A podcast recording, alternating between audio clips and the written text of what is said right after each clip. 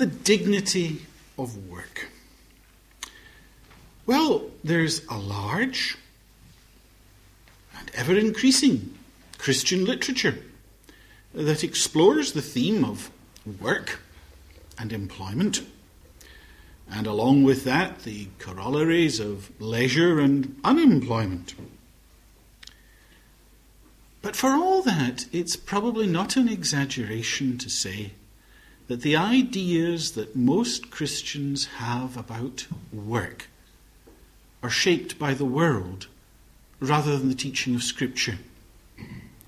It's certainly a theme that most pulpits are silent about. You're probably going to say to me, ah, I heard a good sermon on it last week. Well, that may be so, but in my experience, it's not a theme that people take up.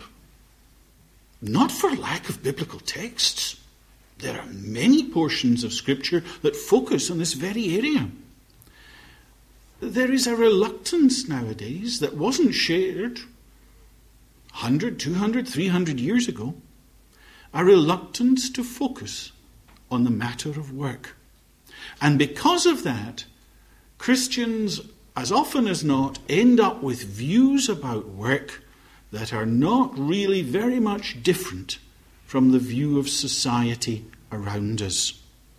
Mind you, society doesn't have a unified view about work. You get some people who view work with um, whimsical detachment. Uh, I'm sure you've all familiar with Jerome K. Jerome's, the quote from Jerome K. Jerome's Three Men in a Boat. Uh, I like work. It fascinates me. I can sit and look at it for hours. More common still is the simple concept that the main reason why we engage in work is so that we can earn a living. Work is something to be endured so that the proceeds from work will allow me to get on with what I really think life's about. Uh, and I remember once reading about a sticker someone saw in the back of a car that, that summed up that approach. It said, I owe, I owe, so off to work I go. and that's the point most people have. Why do you go to work? I earn so that I can consume. And we've really got to ask ourselves is that biblical? And I think the answer has to be no. Where then are we going to begin in articulating a biblical viewpoint on work? Well, in developing a biblical theology of work, much depends on where you begin your analysis. And I think there are three possibilities. You can begin it in Genesis chapter 3, or Genesis chapter 2, or Genesis chapter 1. If you begin in Genesis chapter 3, you end up with a view of work that emphasizes the difficulties that beset man as a worker. You end up with a view of work as something that has got all sorts of problems associated with it. If you begin in Genesis chapter 2, you have a more positive view because there you get presented a picture of work as what has been divinely mandated for mankind. Work is something that predates the fall. Work is something that has got significance and dignity and honour because it comes from before the entry of sin into the human race. Work as such is part of God's program for mankind. And that's a valuable emphasis. I'll come back to it in a moment. But it's only as we appreciate the significance of what I'm calling Genesis 1 that we get a fully orbed picture of what the Bible teaches about work. So, the first of the three basic biblical postulates about work that I want to think about this evening is quite a simple one. It is the fact God works. It sounds so ordinary, perhaps, to our ears that we think it's commonplace. We take it for granted. But in fact, the idea that God works contrasts starkly with the view of the gods that was found in many ancient religions. For instance, amongst the ancient Greeks, and you remember that Greek thinking and Greek ideas have had a tremendous influence on Western civilization and culture. For the ancient Greeks, ordinary work was beneath a true citizen. It was an, an indignity to impose the, the burden of manual labour or ordinary household tasks on a free man. And if that was what they thought about work in relation to uh, the, the free man of Athens, the gods were viewed as living the ideal life, free from work or labour.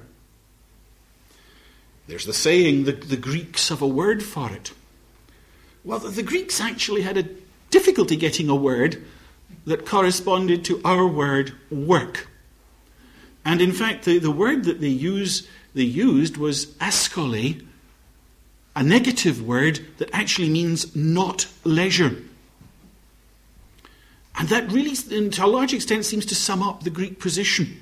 In our culture, in Western civilization, the negative words are all used of the non work situation unemployment, jobless, even retirement is a negative word. It's emphasizing what you're no longer doing and have retired from.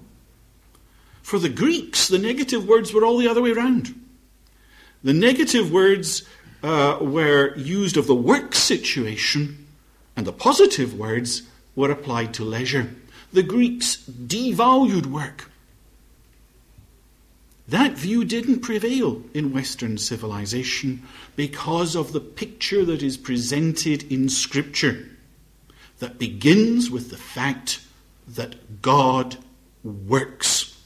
And that is the fundamental feature of the presentation of Genesis 1. God there is active in a creative and orderly fashion, producing what's useful, producing what's beautiful giving existence to what up to that time had only been divinely planned. Genesis 1 is the record of the imaginative, creative work of God. And you remember it ends with God saying, God, with the scripture saying, God saw all that he had made, and it was very good.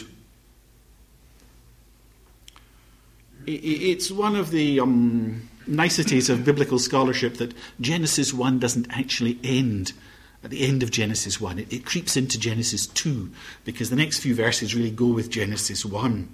And there, just at the beginning of Genesis 2, you get the same message. On the seventh day, God had finished the work he had been doing. And the word that's used there in Genesis 2, chapter, uh, verse 2, the word work, is the word for the skilled craftsman's work. It's not the work for heavy, word for heavy labor, it's the word uh, for something done skillfully, uh, something done with care, with precision. God finished his work. And so on the seventh day he rested from all his work. And God blessed the seventh day and made it holy, because in it he rested from all the work of creating that he had done. And then just a little later on in Genesis 2, Scripture again uses a metaphor for God the worker that would be quite alien to Greek thought. God is likened to a potter. In Genesis 2, verse 7, the Lord God formed the man from the dust of the ground. And the word formed is a metaphor from the action of squeezing into shape that was literally applied to the potter, moulding, shaping the clay. Scripture does not hesitate to speak of God as the craftsman, God as the potter. There is no hint or suggestion that these images are in any way demeaning to the reality of God. And it's not only in creation that God is presented as working. His redemptive activities are known as his works. To take just one of many instances, you remember how in Psalm 107 the psalmist surveys the saving provision that God makes for his people. And repeatedly the psalmist comes to the conclusion let them give thanks to the Lord for his unfailing love and his wonderful deeds, his wonderful works for men. And that's the testimony of the New Testament as well. Jesus told the Jews, My Father is always at work to this very day, and I too am working. God worked in creation, works in providence, He works in salvation. And what is more, we must remember that Jesus Himself worked. He was a carpenter until the age of 30. Isn't this the carpenter? Is what they said of him in Mark's Gospel. And it's against that background that the Christian view of work has to be formulated. It is not demeaning. It is not to be despised. It is what God Himself does. In passing, may I just point out that in those passages I've mentioned from Genesis, we also have the basis for a Christian theology of leisure. God didn't work continuously. God set apart the seventh day because on it he rested from all the work of creating that he had done. It's put even more graphically in Exodus uh, 31 17. On the seventh day, he abstained from, his, from work and rested. The AV, slightly better, was refreshed. The phrase might even be translated, he took a breather. It's a picture of doing something different doing something apart from work, and in some ways set over against it. Perhaps I'll have the chance, the time. I tend not to have the time for all the other ideas I was going to take up, but I may come back and say a little bit more about leisure. For the moment, the first thing about work is the fact God works. The second major aspect of the biblical perspective on work comes out of the creation covenant. Not only is the fact God works, he has made mankind in his image and in his likeness. And one consequence of that is that we are to work too. The link between our work and God's work and the fact that the same pattern is to be shared by both is stated most clearly in the fourth commandment. Remember the Sabbath day to keep it holy. Six days you shall labor and do all your work, but the seventh is a Sabbath to the Lord your God. Work is therefore a creation ordinance. It is something that goes back before the fall to what God instituted for mankind in their innocence, mankind unfallen. Work was part of God's original purpose for human life. And so in Genesis chapter 2 and verse 15, we've got the verse The Lord God took the man and put him in the Garden of Eden to work it and take care of it.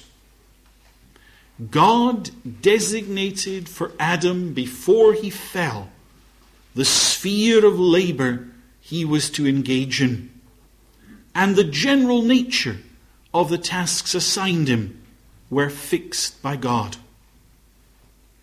So that idleness was not to prevail in Eden in paradise.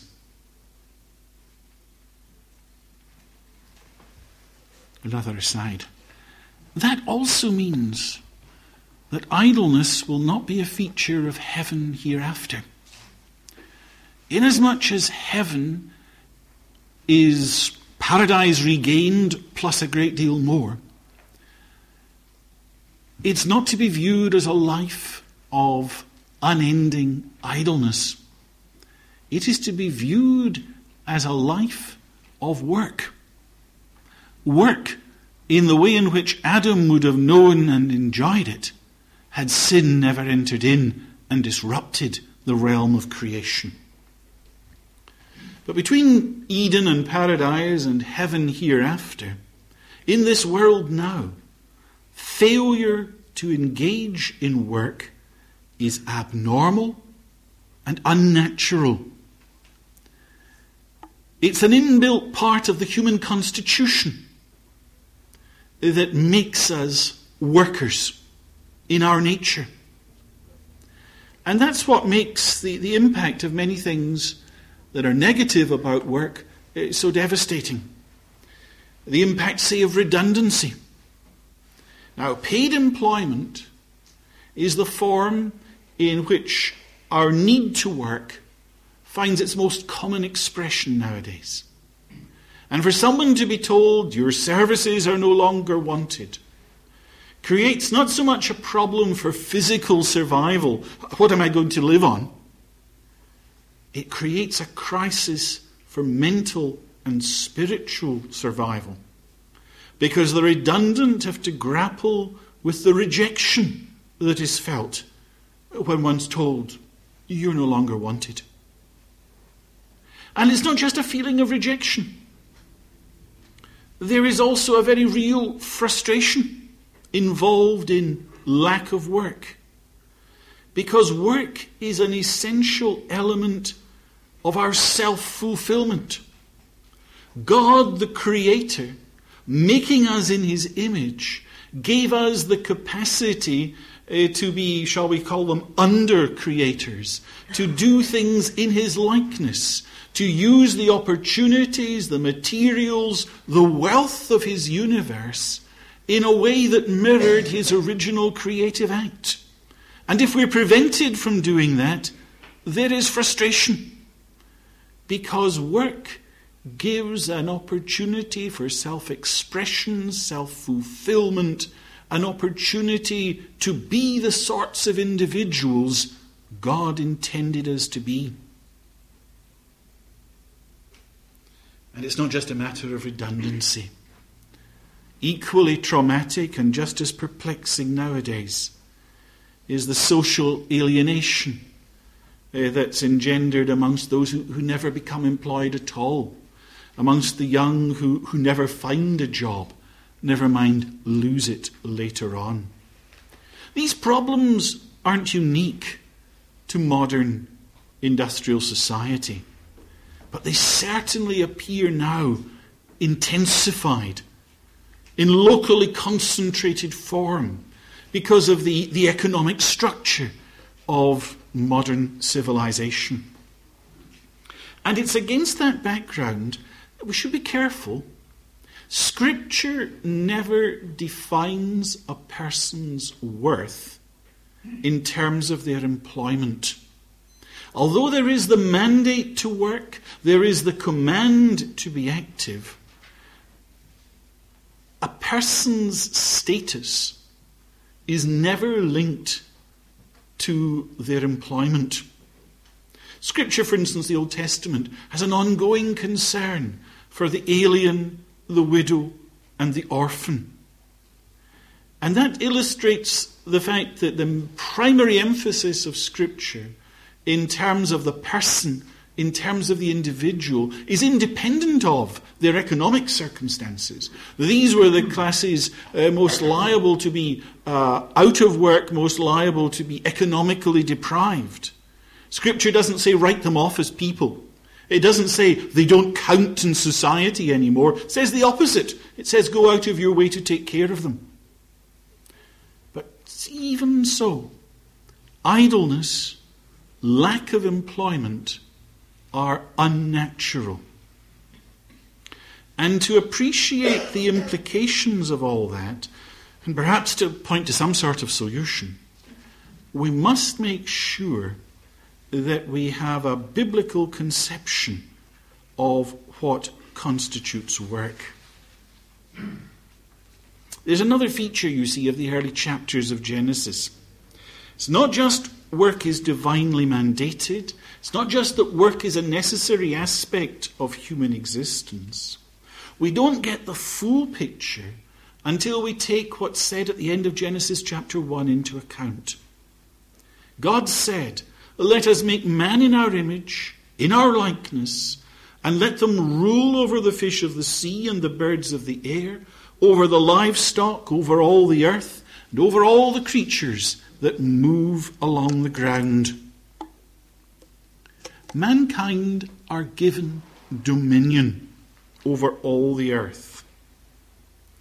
God, as the king who has brought this realm into existence, places mankind as rulers over it, as those whom he mandates to have dominion, to have rights, to have the task of exploring and using and bringing forward the realm that he has made.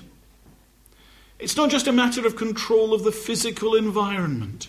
The whole potential of the created realm is placed under the control of mankind. And what we might generally refer to as culture, civilization, are part of the sphere of human work. It's not just a matter of procuring what we need to survive. Work is the way in which we carry out the duties imposed on us by the creation covenant, by what God said when He brought mankind into existence and said, Let them rule. Let them rule over all the earth. Let them enter into the full potential of what I have created, exploring it, enjoying it, making use of it. We are stewards of God's resources in the physical world around us. And we're also stewards of our own time and effort in relation to carrying out what has to be done to fulfill the mandate given to us. And I think it's that structure that we've got to keep in our minds that work derives from the position of dignity that God has given man, mankind, in creation. God has put mankind ruling over this realm, and he has done so with responsibilities and duties which are carried out through the medium of work. But God hasn't abandoned the world. It is not the case that only left working in the world are mankind. It is an essential part of the biblical picture of work that there is divine human cooperation. We began by stressing God is at work in providence, God is at work in history, God is at work in the world around us. And since God is sovereign, no human work can exist out with his control. We must see our work as part of his work. Psalm 127 Unless the Lord builds the house, its builders labor in vain. Unless the Lord watches over the city, the watchmen stand guard in vain. Now, the psalmist isn't disparaging human activity. There are some, uh, might I call them ultra reformed thinkers, who do seem to me to go so far as to disparage human activity. They say there's no intrinsic value in the work the believer or anyone else does. God, they argue, may in his love assign value uh, to what his people do. But it's really nothing different from the way in which a, a fond parent values the doodlings of a youngster they bring home from school and uh, they end up perhaps stuck on the fridge door. No one would suggest put them in the National Gallery. No one would suggest if you hold an auction uh, that there'll be, you'll get anything for them. But still, they play a significant part in the relationship between uh, the parent and the child. They're significant and they're put on the fridge door. Is that all we can say about human work? Is that all we can say that God values the work of his children on earth because they are his children? Because he has called them in his love and saved them, and therefore what they do has value for him. Oh, that's true. I'm not denying that. But it goes far more further than that. God has called his people to further the task that he is requiring of them.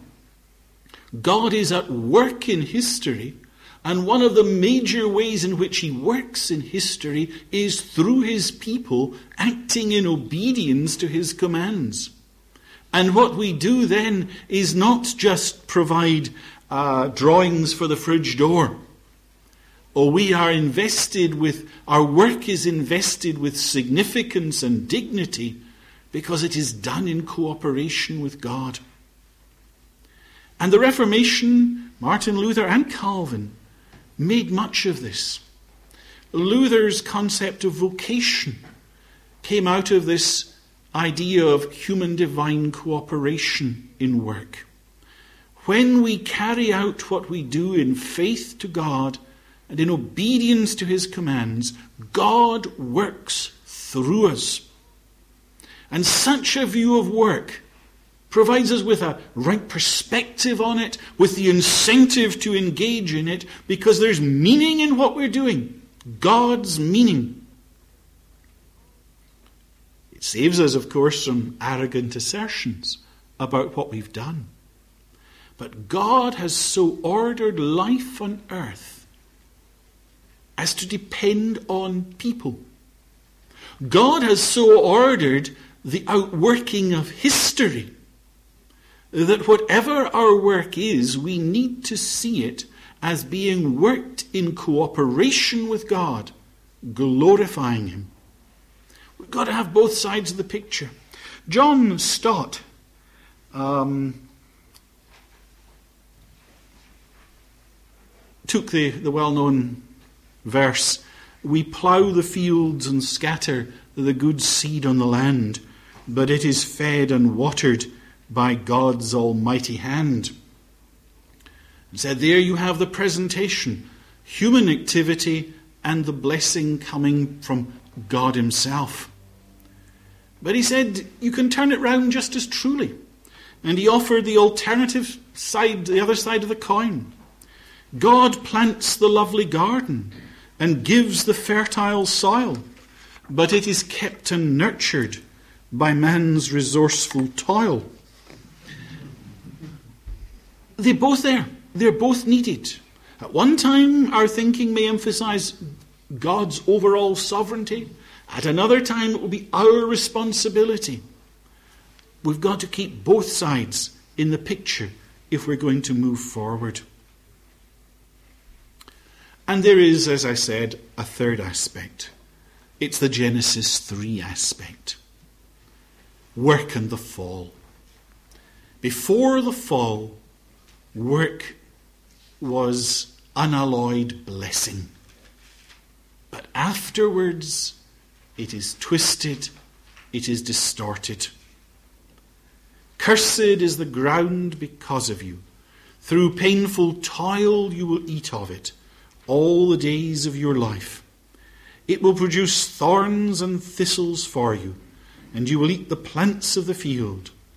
By the sweat of your brow you will eat your fruit until you return to the ground, since from it you were taken.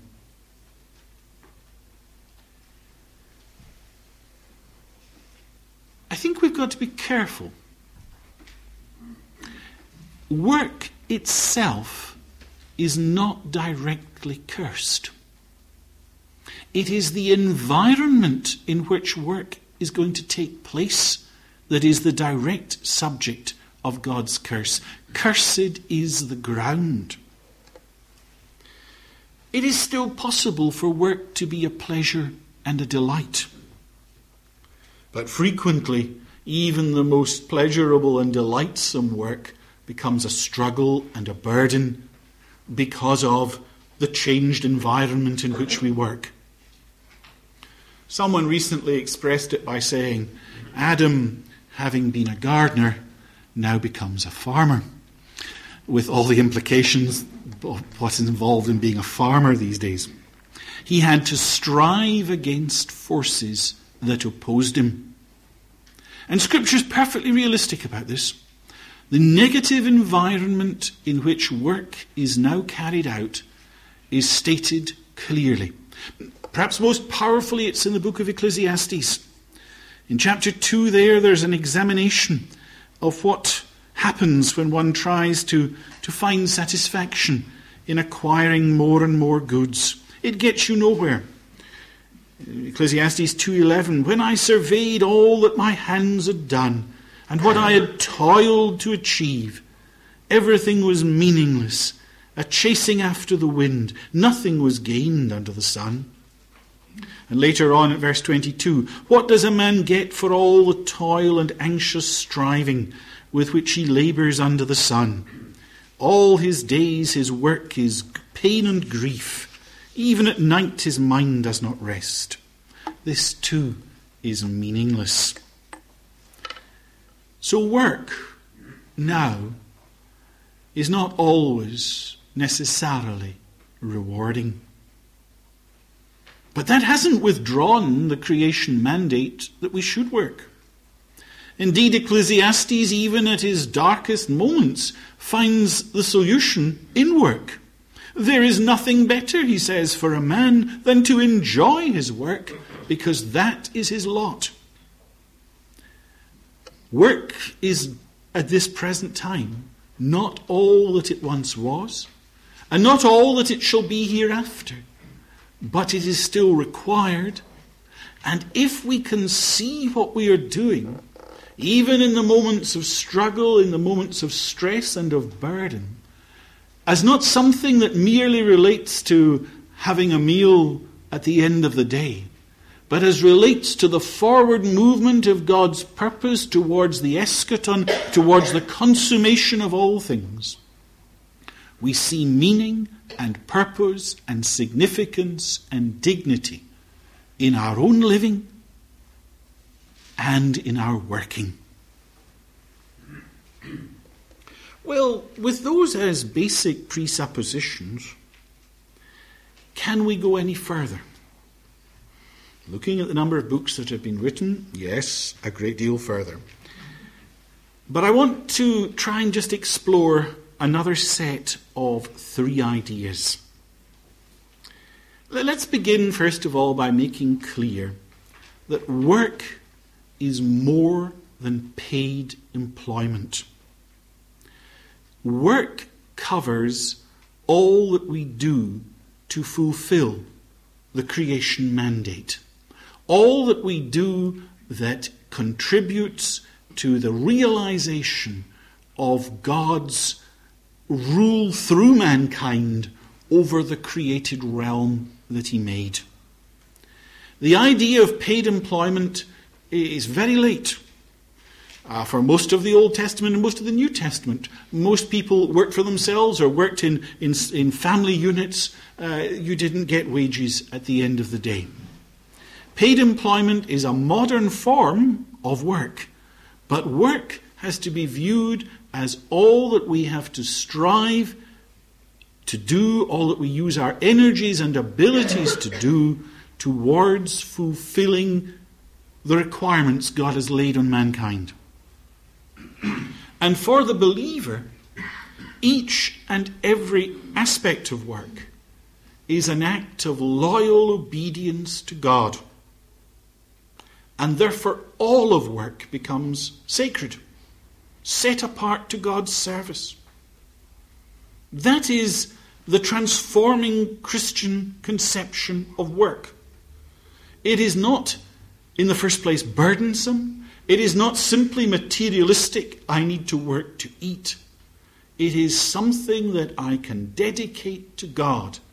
No matter what the employment is, no matter what the work activity is, if it is moving towards the realization of God's command to fill the earth, to subdue it, to enjoy it, to realize its potential, to hasten the consummation, then that is the way we are to view our work and enter into it.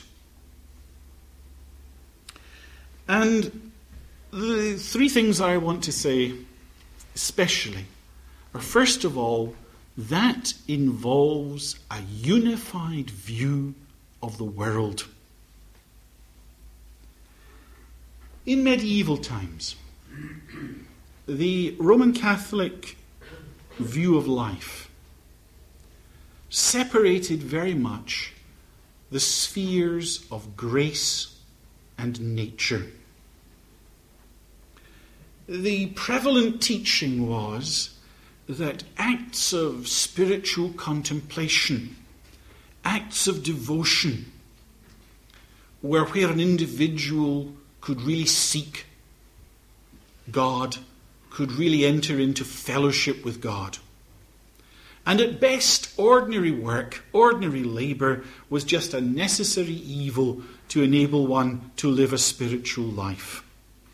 There was a two worlds mentality that, in, at a very large extent, kept Christian standards from permeating every aspect of life. What was the ideal? The ideal was to withdraw from the world into the monastery or into the nunnery. That was where the truly religious went. They withdrew from ordinary life and its demands, demands so that they could be more absorbed in the sphere of grace, in the sphere of devotion to God. And others were second class at best. The Reformation view emphasized that all of life is God's. And the ordinary activities of life can be glorifying to God. And this is the view of Scripture. So, whether you eat or drink or whatever you do, do it all for the glory of God. What can be more ordinary than eating and drinking?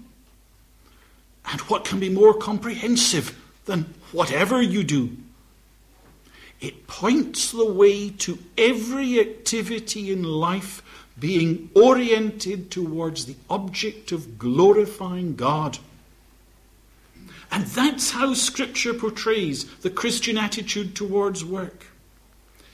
In writing to Titus, Paul said, Remind the people to be subject to rulers and authorities, to be obedient, and to be ready to do whatever is good, or to be ready for every good work, in the, the older translation.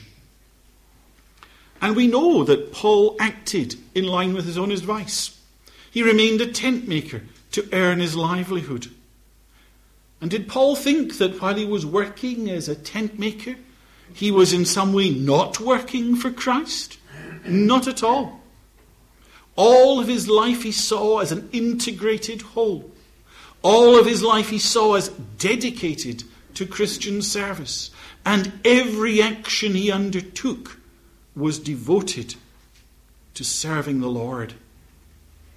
Now, this isn't just a matter of paid employment. All legitimate occupations are worthy.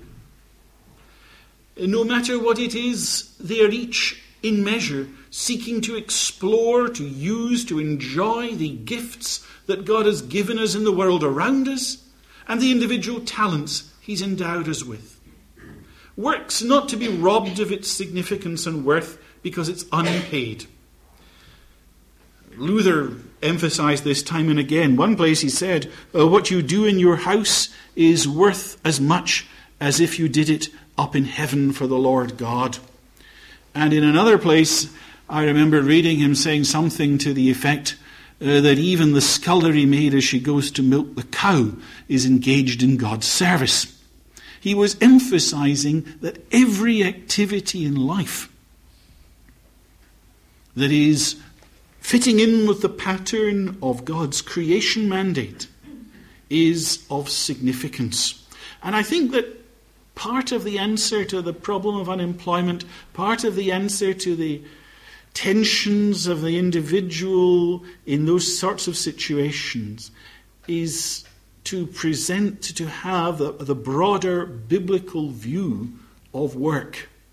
It may not be a total answer, but it can go a long way uh, towards regaining the self fulfillment, the meaning, and the significance that God means us to find as we work in His creation.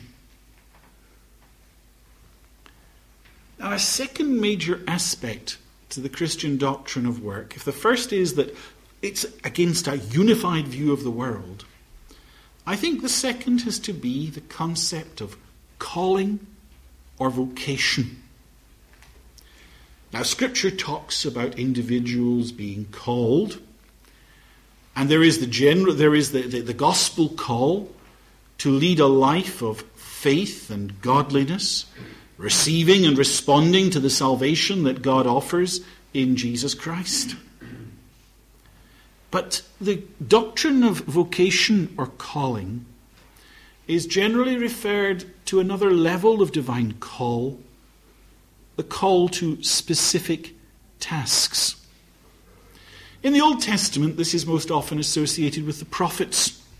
Prophet Amos said, The Lord took me from tending the flock and said to me, Go prophesy to my people Israel. A God intervened in his life and called him to a specific, specific task and vocation. In the New Testament, we think of the way Jesus called the disciples. The way Paul talks of himself as Paul called to be an apostle of Christ Jesus by the will of God. Okay, you might say, but all those callings are spiritual, religious things. They're, they're, they're um, church related sort of tasks. Do you, can you get broader than that? Is, is this calling, this second style of calling, the sort of thing that one might experience, one might come to realize in terms of specific Christian activities as a call to the ministry? Well, that idea did persist for centuries in the church.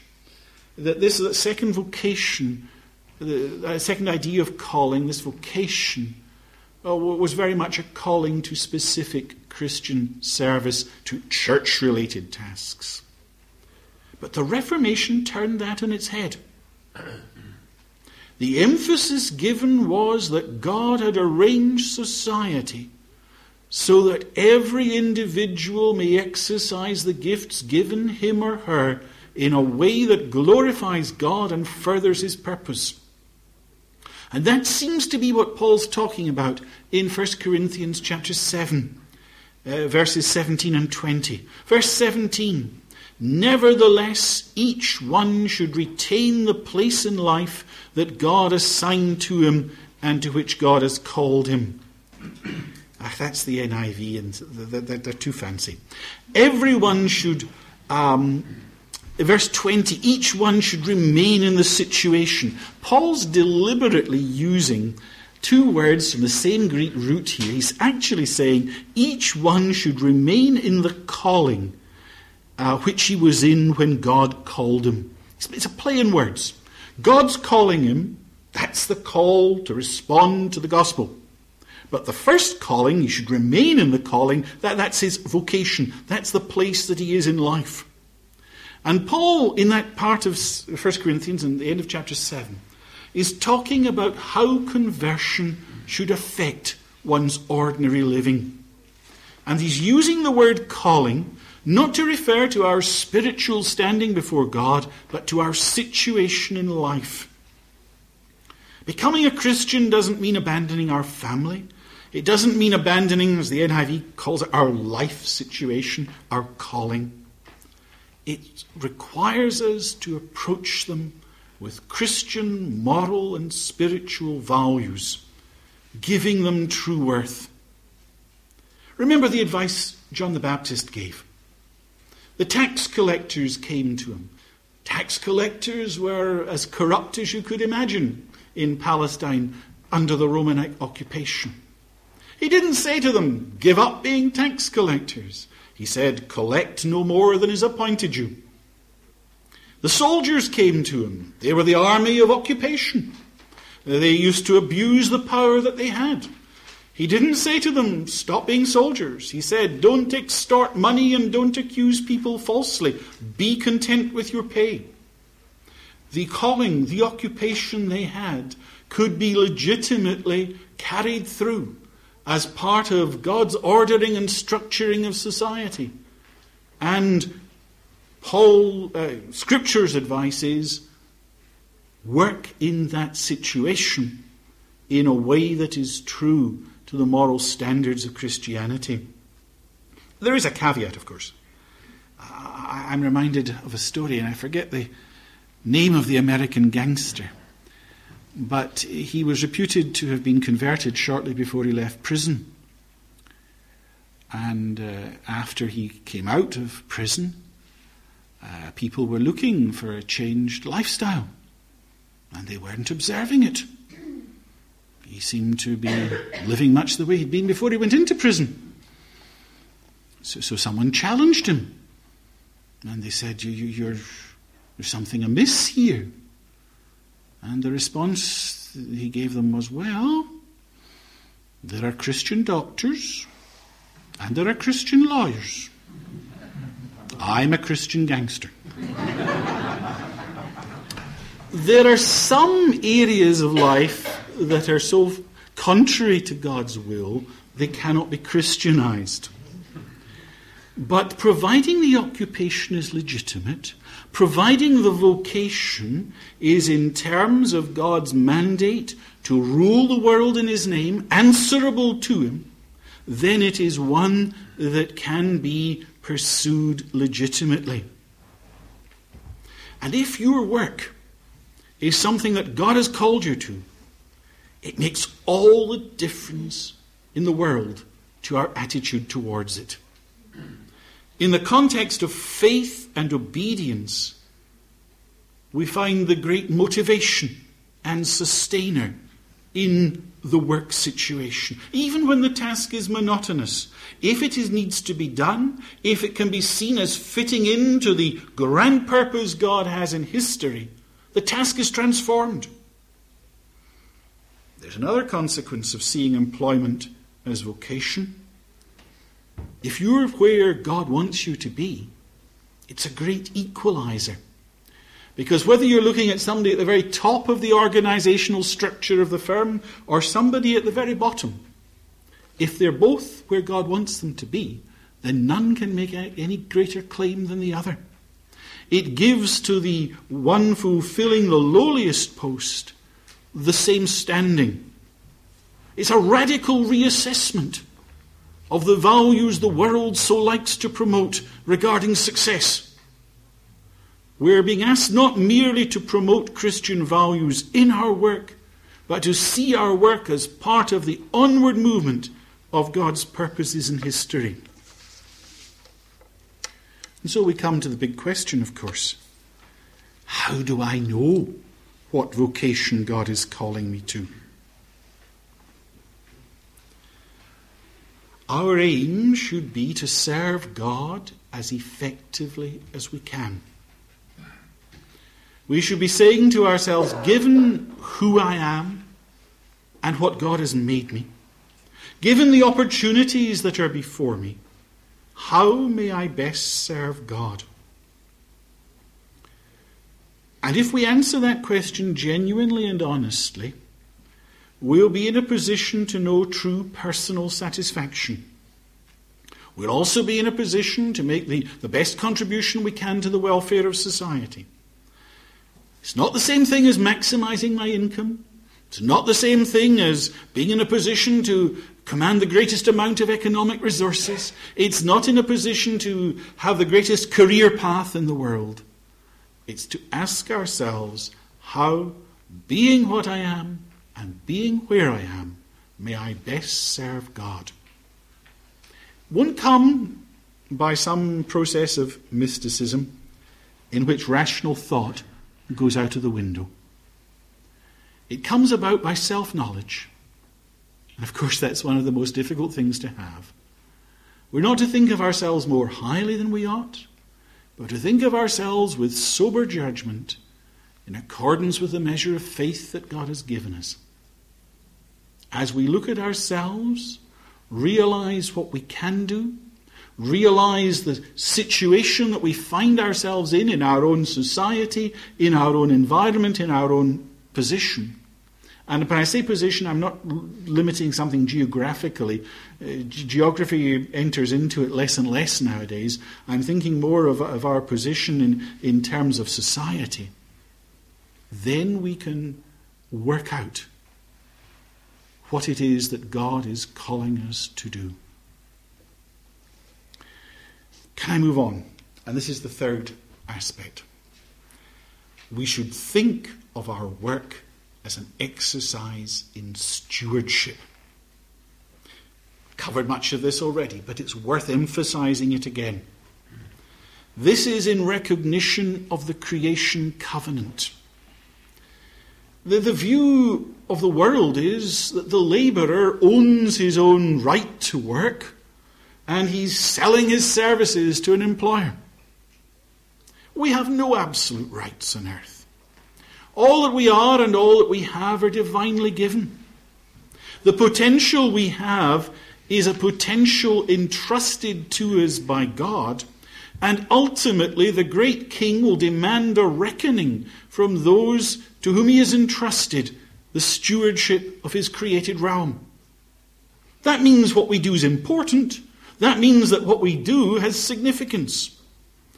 And that's why earlier we read Jesus' parable of the talents in Matthew 25, where the landowner, before going a long journey, entrusts his property to three of his stewards. One man given five talents. A Talents in those days, sums of money. Uh, the term's developed since then. Five talents, two talents, one talent. Two of them invested it wisely, doubled their resources during their master's absence. And the third put what he'd been trusted with in a hole in the ground, not realizing he was really digging a hole for himself. Now, when Jesus told that parable, it was part of the pair that you find in Matthew 25 prophetic of what was going to come on the Jewish church, and also a warning to the Christian church. But in it, there are a number of evident principles regarding work. There's the obvious element of vocation. God, the sovereign provider of the opportunities, the abilities, the time for work uh, the landowner entrusts his property to three of his stewards. So that what they have is not something they can say, This is mine. It is something given to me, and I will be called to give an account. And we also see there very clearly that when God gives, he expects service. The worker is the servant actively engaged in producing something for his or her master. Inactivity, laziness are not permitted. Service involves total commitment. Course, we've got to be careful about that one. There are those who fall into the sin of being workaholics, so addicted to their work that everything else takes second place. That's a form of idolatry because it's a distortion of the biblical doctrine of work. It's putting work in place of God. The total commitment of the worker is to God, not uh, to a particular job. It's also a distortion of the biblical ethic of leisure. There is a Christian duty to rest, even as the work of God was complemented by rest. And that's a social as well as an individual obligation. It applies not just to individuals, it applies to communities, and the pattern of Scripture is it should apply to communities on the same day and totally.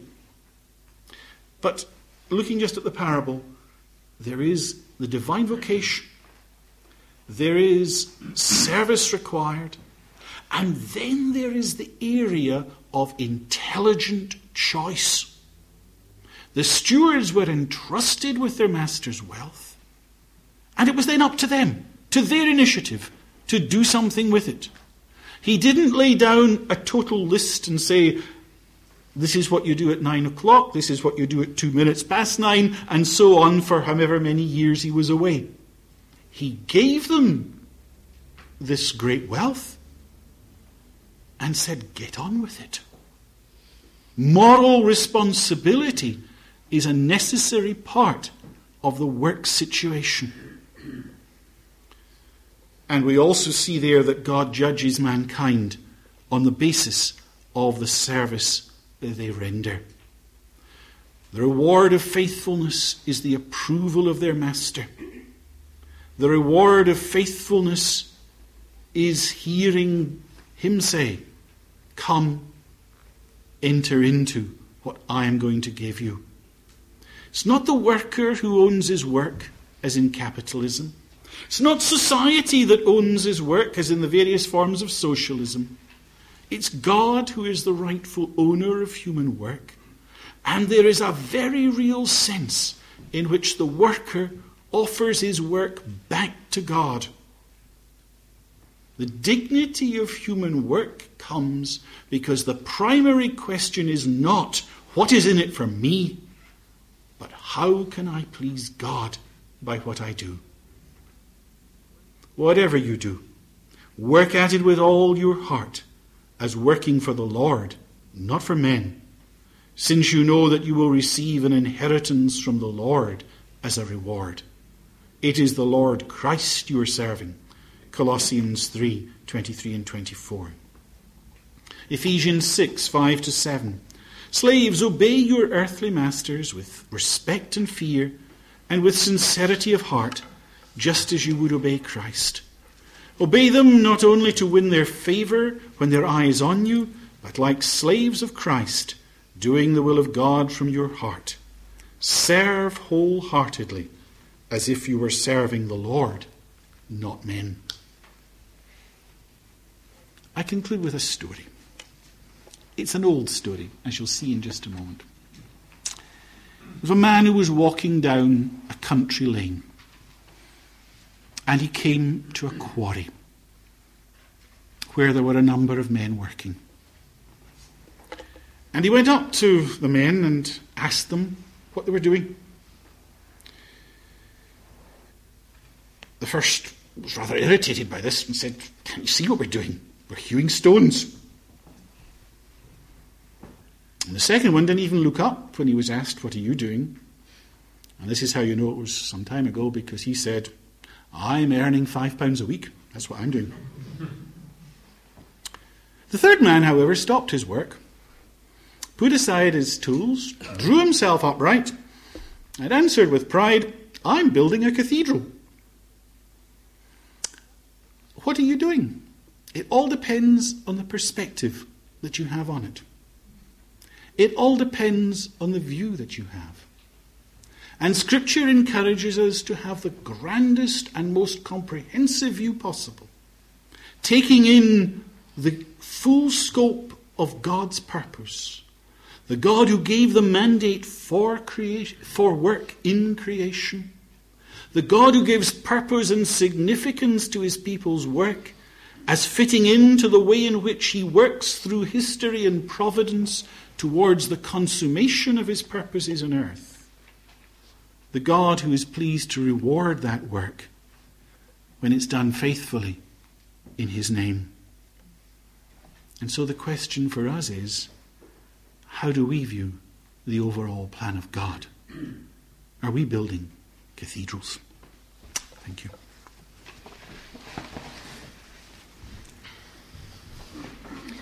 Thank you very much indeed, uh, Professor Mackay, for that uh, very comprehensive talk. I'm going to just not allow anyone to leave the room, but uh, if you want to, just stand up. You don't have to do this, or just shake yourself about, but just for one minute, and then we'll take some questions. Please don't leave the room. So, is there anything at all that anyone would like to have clarified on what has been said, or perhaps there's something which uh, you were hoping might be said which hasn't been? And uh, please feel. Can I take one and then two? Mike, first of all, and then you, sir. Uh, no, it would be appropriate now, but could Professor Mackay say something because he promised about leisure?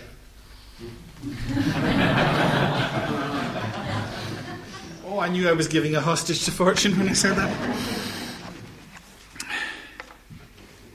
Can I just say two or three things briefly? Leisure is not emptiness, it's not idleness. It also fits in to this view of God's creation. Perhaps I could best put it by saying if work is trying to do something productive with God's creation, leisure focuses on enjoying the Creator and what's in His creation. Uh, that doesn't quite cover everything, but I think that's the principal thrust. Uh, and therefore, it sounds perhaps unusual to modern ears, I take worship as a major part of leisure because it is so very much enjoying the Creator and what He's done in His creation. Leisure is one of the. If work's a problem nowadays, leisure is an even bigger problem because people make work out of it. Yeah, the, the, no, it, it's. It, there's some American author I was reading recently when I was preparing this who told the story of a family who thought it would be nice to have a yacht and to enjoy a leisure time sailing on a particular lake. But they found that the amount of work that was involved in keeping the yacht in good trim, in towing it two hours till they got to the lake, and in all the sort, that the amount of leisure time they had left was very little. Now, leisure is therefore a crucial area where it can become very difficult to get perspectives right. And uh, it's almost worth a, a lecture next time. there we are, we've settled our programme for next year. There's a gentleman over here wanted to ask a question. I wanted to ask if the professor could explain what St. Paul meant when he said, if a man doesn't work, ah, he shall not eat. Taken over by Karl Marx, wasn't it? Paul was speaking against the background of those who were using their conversion to Christianity as an excuse for not working at all. It rather looks as if they had taken one understanding of the imminence of Christ's return as saying, well, there's, there's no point in laying up for tomorrow, there's no point, uh, let us just. Um, well, in fact, in the passage that was read, Paul said, uh, it made the, the, the, comparison between being busy and being busybodies. Uh, I, am not quite sure where you're coming at, coming from with that question. Uh, there are obvious. Paul was enjoining the requirement to work and linking it to uh, the the way one lives. Can I put it this way? Uh, God no longer is pleased uh, to feed his church the way he fed the Israelites in the wilderness with manna. God uses the means that He's appointed in His creation. And the ordinary rule for those for, who are able to work uh, is to work so that they may live. But that is a, a very truncated, a very limited view of work because living is not the end in itself, it's living for Christ. And merely to survive physically is a very materialistic, one might almost say a modern conception of what life's about. Uh, the, the life has got to be, a true, true Christian living has got to be broadened against the whole picture of a life uh, that fits in with Christ's purpose in his church and in the mo- movement forward of history. Uh, have I got to where, where you are? A bit, I understand a bit. Thank you. Uh, our, our society, our huge welfare state, not only has rendered men virtually obsolete, but it also renders work obsolete. Uh, most people don't need to work. You can sign on and you can pretend you're sick and you can have a very comfortable existence. What, what would you say to that? I, I don't think it's true. Um, I, I have. Uh, okay, there, let, us classify the unemployed very roughly into two categories the work shy and the absolutely frustrated. Most of the people I meet tend to be in the class of the absolutely frustrated uh, that they haven't got employment because it's built into us that we need to be doing something. Now, sometimes people live in situations in society. So we're no longer small farmers. We no longer have a small family holding that we can use our time on in some profitable way. Eh, one answer to that sort of person is to say, but the Christian view of work is more than paid employment. There are some really valuable tasks in God's kingdom that the world doesn't remunerate, but which you can be usefully engaged in and receive the self fulfillment that is denied you.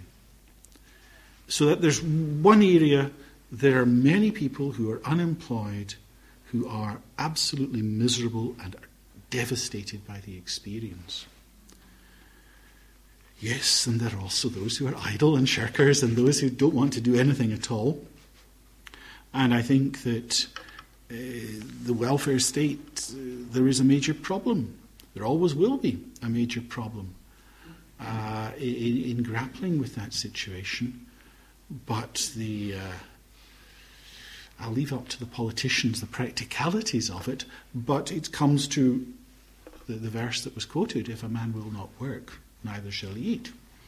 That uh, those who expect a life subsidized by others indefinitely because they're, they're, going to, they're going to cheat the system in some way, that is not a Christian lifestyle. Uh, but my, my, sympathy is, is sympathies are very much with the, those who face the, the, the, devastating experience, particularly when it's in a community uh, where the major employer suddenly leaves and says, you know, this factory is closing it, it can be a, a, really horrendous situation to cope with. Yes, Just um, Yeah, having explained uh, the understanding of the Greeks, how they look at uh, uh, at work, uh, of course, this will have immense consequences for for missionaries having to step outside of your own culture into a, another culture. Um, can you maybe just say a little bit something more about that? If I were being truthful, I'd say no, because I, am afraid I'm very unadventurous. And when it comes to stepping outside my own culture, I find the border just north of Newcastle quite, quite an achievement. And I, am not, your question's a very good question. I'm the wrong person to answer it. That, that, that is the, the most truthful answer I can give you. But it, yes, I, I think that one has to, even within British if I dare use the word British culture, uh, things have changed over time. And attitudes towards work have significantly shifted, uh, even within the last hundred years. So that whenever you're talking about this, you've got to go back to basics, you've got to go back to scripture. You've got to argue the position through in relation to where you find the society. And yes, I, I, am sure that different cultures will have different um, basic ideas. But mankind are the same wherever you go. Uh, the, the, the, same basic traits of the work shy and those who are desperate for work and can't find it will, will, will be found everywhere. So that the, the basic message, though it's got to be shaped to the situation is one that's um, uh, fundamentally valid. But mm, I, would better leave there. I, I, do, do, you know the word havering down here? Uh, well, if it means the same thing as it does with me, that's what. It... Yes, Neville. Very brief question, Professor. Are there any clues in Scripture as to what kind of work we might be engaged in in heaven?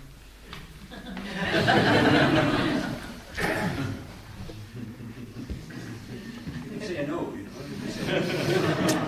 Oh, I'm having to review the possibilities, first of all. Um, I've always been more interested in leisure than work, you see. Yeah, well, uh, the. It strikes me that one of the greatest activities of heaven is going to be following through and working out all that God has done in the flow of history. But I, am, in my own mind, I'm finding it difficult just now to define that as work rather than leisure, because I basically defined leisure as contemplating the Creator and enjoying all that He's done. So it, it sounds more as if that's going to fall into my uh, conception of leisure. But the, the, reason why I did say that work will be found in heaven is because I, I do believe that the, the situation of, of mankind in Eden as presented in Scripture was ideal. God pronounced it very good. And work was part of that very goodness. And therefore, I feel convinced that there will be a corresponding element, although heightened in, you know, in heaven. Um, I think the answer comes to no, really. I was thinking in terms, you see, of the fourth of Hebrews, there remaineth therefore a rest for the people of God. and, uh, oh, well, yes. a Sabbath rest. Now that, that fits in with my definition of leisure, doesn't it?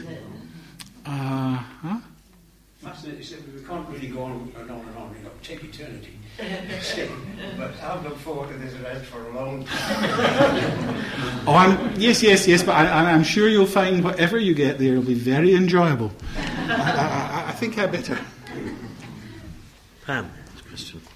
Um, I was interested in your reference to um, society and rest, and in fact, rest happening perhaps at the same time and on the same day. We're living increasingly in an era of flexible working and of internet banking and call centres. And one has even heard of churches admitting that maybe their congregations mostly won't be free on a Sunday and they'll be having to come on a Tuesday night or whatever. I mean, how can we counter this trend and, and what are the implications for the church? And should we try and regain a day of rest? Because that is fast disappearing. Yes, uh, that's lectures two, three, four. um, no, you, have pinpointed there uh, areas of real concern in terms of the really fast decline in modern British society. The pressures that are being put on people to engage in Sunday work are enormous in many occupations and growing all the time. And it is undermining the spiritual fabric of our land. I deliberately said what I said because people say, oh, yes, but we'll let you have your Sunday while we get on with what we want to do. That is not the picture of Scripture. And uh, it's, just the same as my children sometimes say to me, "Oh, you, you can go to your room and you be, you can rest there while we get on with all this noise and hullabaloo around the house." It doesn't work. Um, part part of the uh, environment of true rest is that you are not doing it on your own. It, it, it is a part of society, and it's a worrying but it's not an isolated, unfortunately, aspect of modern society. How one counters it, uh, you really have to just take it case by case. But one of the challenges is to think back to the situation that the early church had to face. because that's rapidly where we're getting to. We're getting to a society that is as depraved and mixed up as ancient Rome was. The early church there, many of them did not have control of their own time. Many of them were slaves. Uh, and really, in terms of modern employment, the word slave may not be used, but it's, there's a considerable number of parallels. Uh, they would meet in the evening of the first day of the week, because that was the time they could all gather together. Even in the ancient world, I don't know if it works in the days of the internet, but in the ancient world, the evening was not a time for working because it got dark and there was no artificial lighting and things like that. The church may very well be forced to make concessions of that sort. It's done so in the past. In Victorian Edinburgh, I know that afternoon services were started on Sundays because the maids in the houses of the well to do couldn't come to the morning service. Uh, but it was still on the Lord's Day. Uh, well, there's a measure of flexibility. It's not de- ideal. No one's saying it's ideal. But uh, there are things that can be done. The solution won't come until there's again a general recognition of Christian standards in our land. And that will only come, I would suggest, by there being a considerable measure of revival in the land.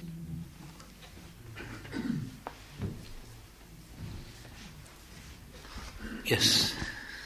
Um, before the Lord's return, um, I was wondering what what should our expectations be for um, the kind of the, the dominion, the, the, the, divine mandate, the, the kind of creation mandate? As you said, I mean, with regards to the kind of the Sunday, you know, um, thing, we've got to make concessions. So we live day to day and we want to live it out, but what about our kind of long-term expectations for dominion?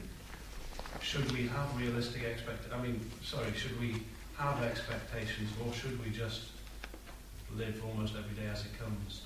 Do you see what I mean? Yes, and uh, we should never give up the scriptural picture of what is yet to be. That is clearly set before us, and it's that that has sustained the faith of the church over the centuries. At any individual point in time, the church can find itself in very beleaguered situations.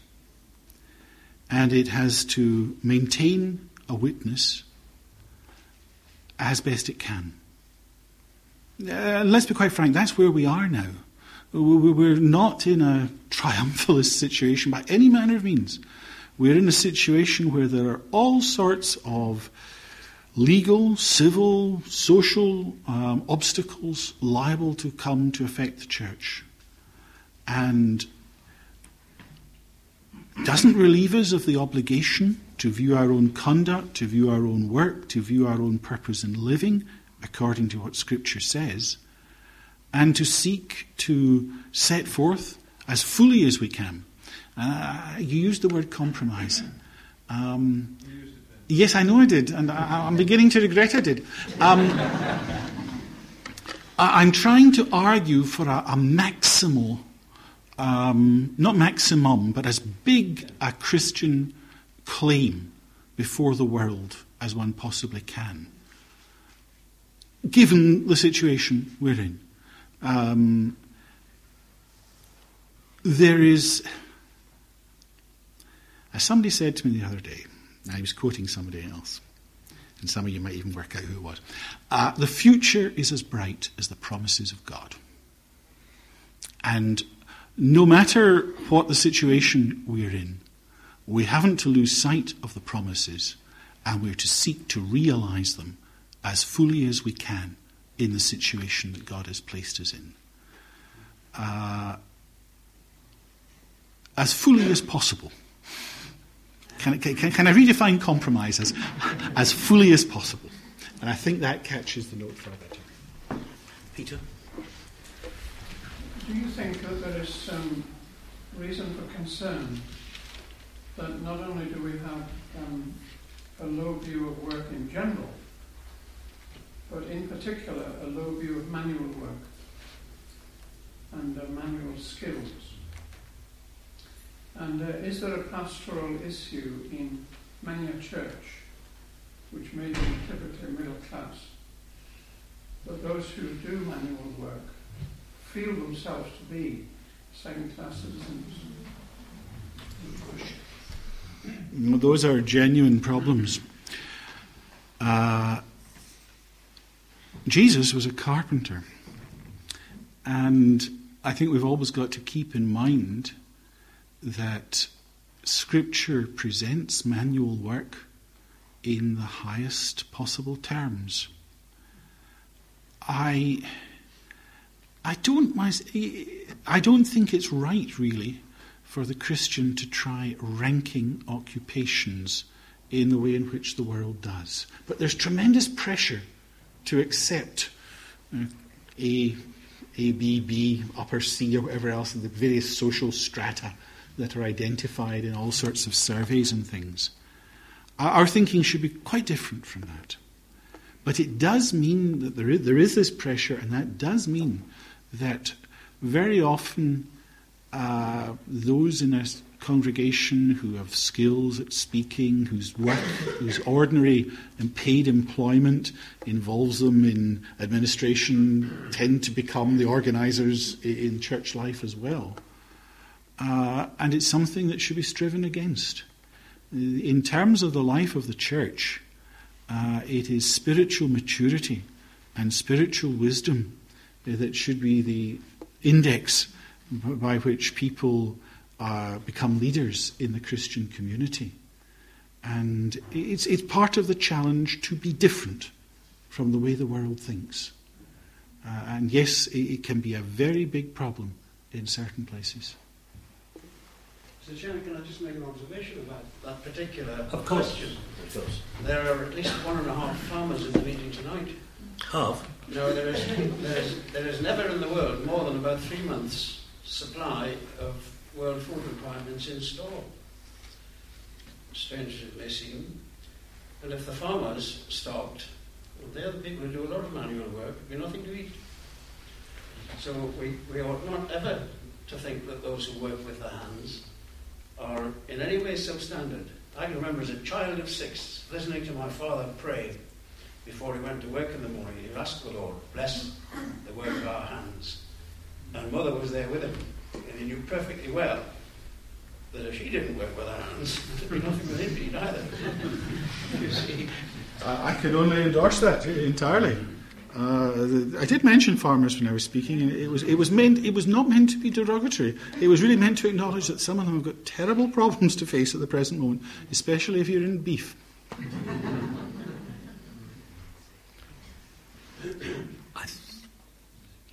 Elizabeth.